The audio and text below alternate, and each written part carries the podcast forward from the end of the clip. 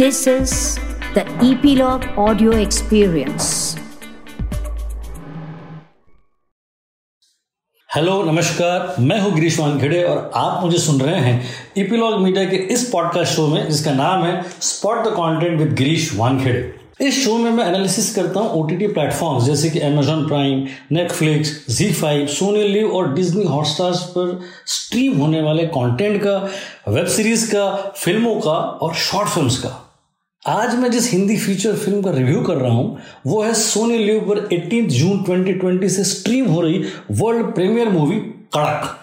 इसके प्रोड्यूसर्स हैं मिथ्या टॉकीज और दिनेश कंसाना इसका ट्रेलर लॉन्च हुआ था 13 जून 2020 को और तभी से एक एक्साइटमेंट था इस फ़िल्म को लेकर। इस फ़िल्म के डायरेक्टर है रजत कपूर, जो कि एक स्टैब्लिश्ड एक्टर है स्क्रीन राइटर है रेप्यूटेड डायरेक्टर है और प्रोड्यूसर भी है। तीन बार नेशनल अवार्ड ले चुके हैं वो। पहली बार अपनी डॉक्यूमेंट्री तराना के लिए, फिर शॉर्ट फ़िल्म हिप्नोथिसिस के लिए, और तीसरी बार रघु रोमियो नाम की फ़िल्म के लिए best feature film in Hindi section का अवार्ड उन्होंने डायरेक्ट की थी आँखों देखी, जिसके लिए स्टार स्क्रीन अवार्ड और Filmfare award best story के लिए उन्हें मिला था. बेस्ट फ़िल्म का फ़िल्म फेयर क्रिटिक अवार्ड इसी फ़िल्म के लिए उनको मिला था. वो खुद भी नॉमिनेट हो चुके हैं Filmfare best supporting actor की कैटेगरी में कपूर एंड सन्स के लिए. तो फेहरिस्त काफ़ी लंबी है. और जब आप सोनी लीव पर कड़क देखते हो तो पहली फ्रेम से ही समझ में आ जाता है कि डायरेक्टर काफ़ी सीजनड है इंटेलिजेंट है शार्प है और अपना काम जानता है। एक इंग्लिश में कोट है there is nothing like a man doing his own job और कड़क में Rajat Kapoor is at the top of it he knows his job and he has a total control on his craft Ahmad Faraz Sahab की मेरी कुछ बहुत ही पसंदीदा लाइनें हैं। सुना है लोग उसे आग भर के देखते हैं। सुना है लोग उसे आँख भर के देखते हैं, सो उसके शहर में कुछ दिन ठहर के देखते हैं। सुना है दर्द की गहा के चश्मे नाज उसकी, सो हम भी उसकी गली से गुजर के देखते हैं। जब इतना सुना है रजत कपूर के बारे में, उनकी फ़िल्मों के बारे में तो क्यों ना उनकी गली से गुजर के देखा जाए? सोनी लिव की इस ओरिजिनल हिंदी फीचर फ़िल्म कड़क में जो पहली बात नज़र आती है, वो है फ़िल्म का एक ही लोकेशन कई फ़िल्में बनी हैं जिसमें एक ही लोकेशन होता है। सारी कहानी किसी एक जगह पर केंद्रित होती है। इंटरनेशनली ये काफ़ी एक्सप्लोर पैटर्न है।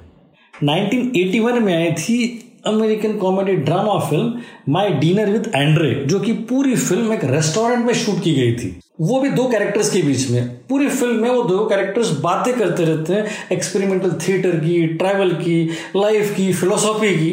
उस 120 मिनट की फ़िल्म में सिर्फ़ सात मिनट थे जो रेस्टोरेंट के बाहर शूट किए गए थे। बाकी सारी फ़िल्म एक कॉन्वर्सेशन थी। उससे पहले आई थी 1957 में ट्वेल्व एंग्री मैन, जिसको सिडनी लूमेट ने डायरेक्ट किया था और उसका अडाप्टेशन था बासु चटर्जी का एक रुका हुआ फैसला, जिसमें 12 जूरी मेंबर्स एक ही रूम में बैठकर अपने फैसले को इवेल्युएट करते हैं। रियर विंडो थी 1954 में अल्फ्रेड हिचकॉक की। फिर कार्नेज थी रोमन पोलंसकी की 2012 में। डाई हार्ड थी ब्रुस विलिस स्टारर 1988 में, जिसमें सारी कहानी और एक्शन एक बहुमंजिली इमारत में ही सीमित है। 2010 में आई थी बरीड जिसने काफ़ी हलचल मचा दी थी, क्योंकि उसका मेन कैरेक्टर पूरी फ़िल्म में एक कॉफिन में बंद है।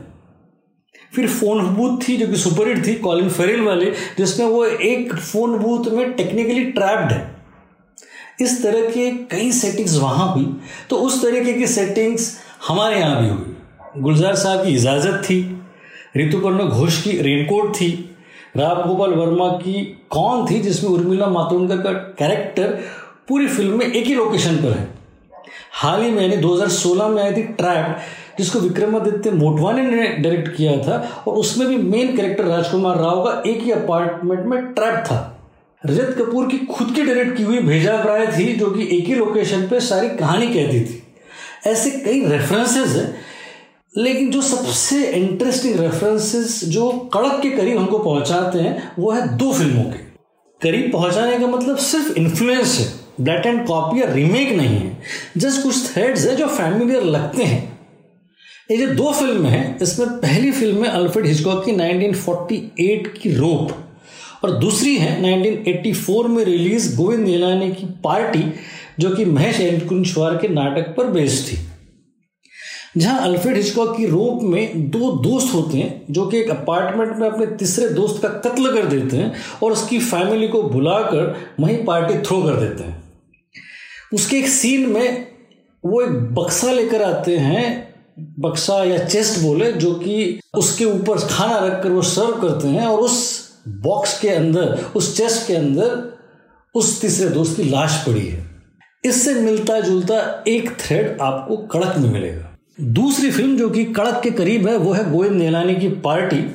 वो पूरी फ़िल्म एक सोशलाइट के बंगले में है, जहाँ अलग अलग क्षेत्रों से लोग पार्टी में आते हैं और एक दूसरे से मुखातिब होते हैं। उनके कॉन्वर्सेशन कई विषयों को छूते हैं। पॉलिटिक्स से लेकर पोएट्री और लिटरेचर और म्यूज़िक और सब कुछ। सभी तरह के अचीवर्स वहाँ हैं। और सारी बातें हो रही है, पर इन सारी बातचीतों में, सारा वार्तालापों में कहीं कोई खोखलापन है कृत्रिमता है, नकलीपन है। वास्तविकता से विमुख होकर कई नकारात्मक तरीके हैं, रास्ते हैं जो ये लोग खोज लेते हैं।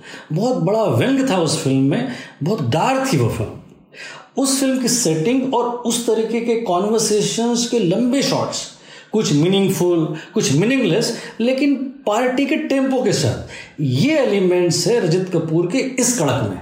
कहानी की बात करें तो कड़क की कहानी काफ़ी इंटरेस्टिंग है। दिवाली की रात है मेन कैरेक्टर है सुनील, जो कि मुंबई के किसी सबब में संगीता अपार्टमेंट नाम की किसी बिल्डिंग में रहता है और वो ऑर्डर दे रहा है वाइन शॉप में।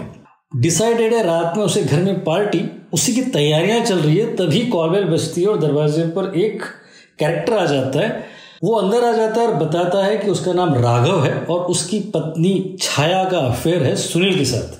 अब उसकी इन गहमा गहमी वाली बातचीत चली रही है कि राघव पिस्तौल से अपने आप को शूट कर देता है।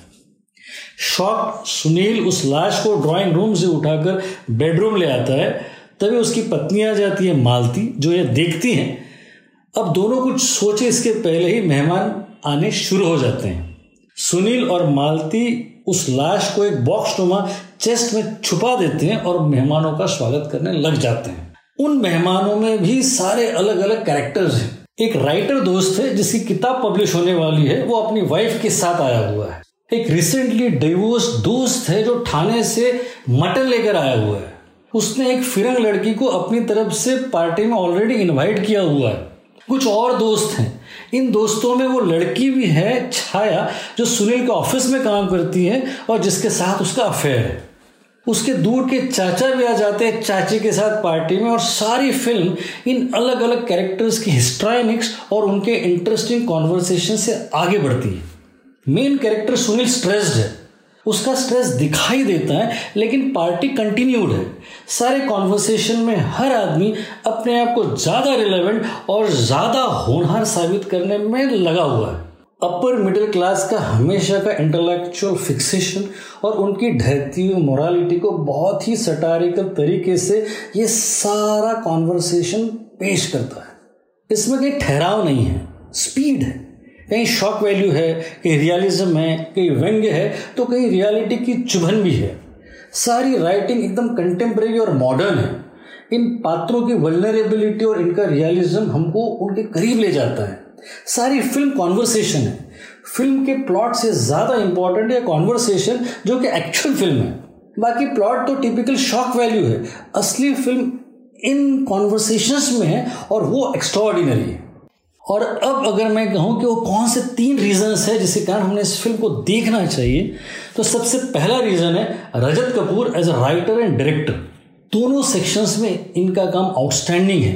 कहीं कोई ढीलापन नहीं है।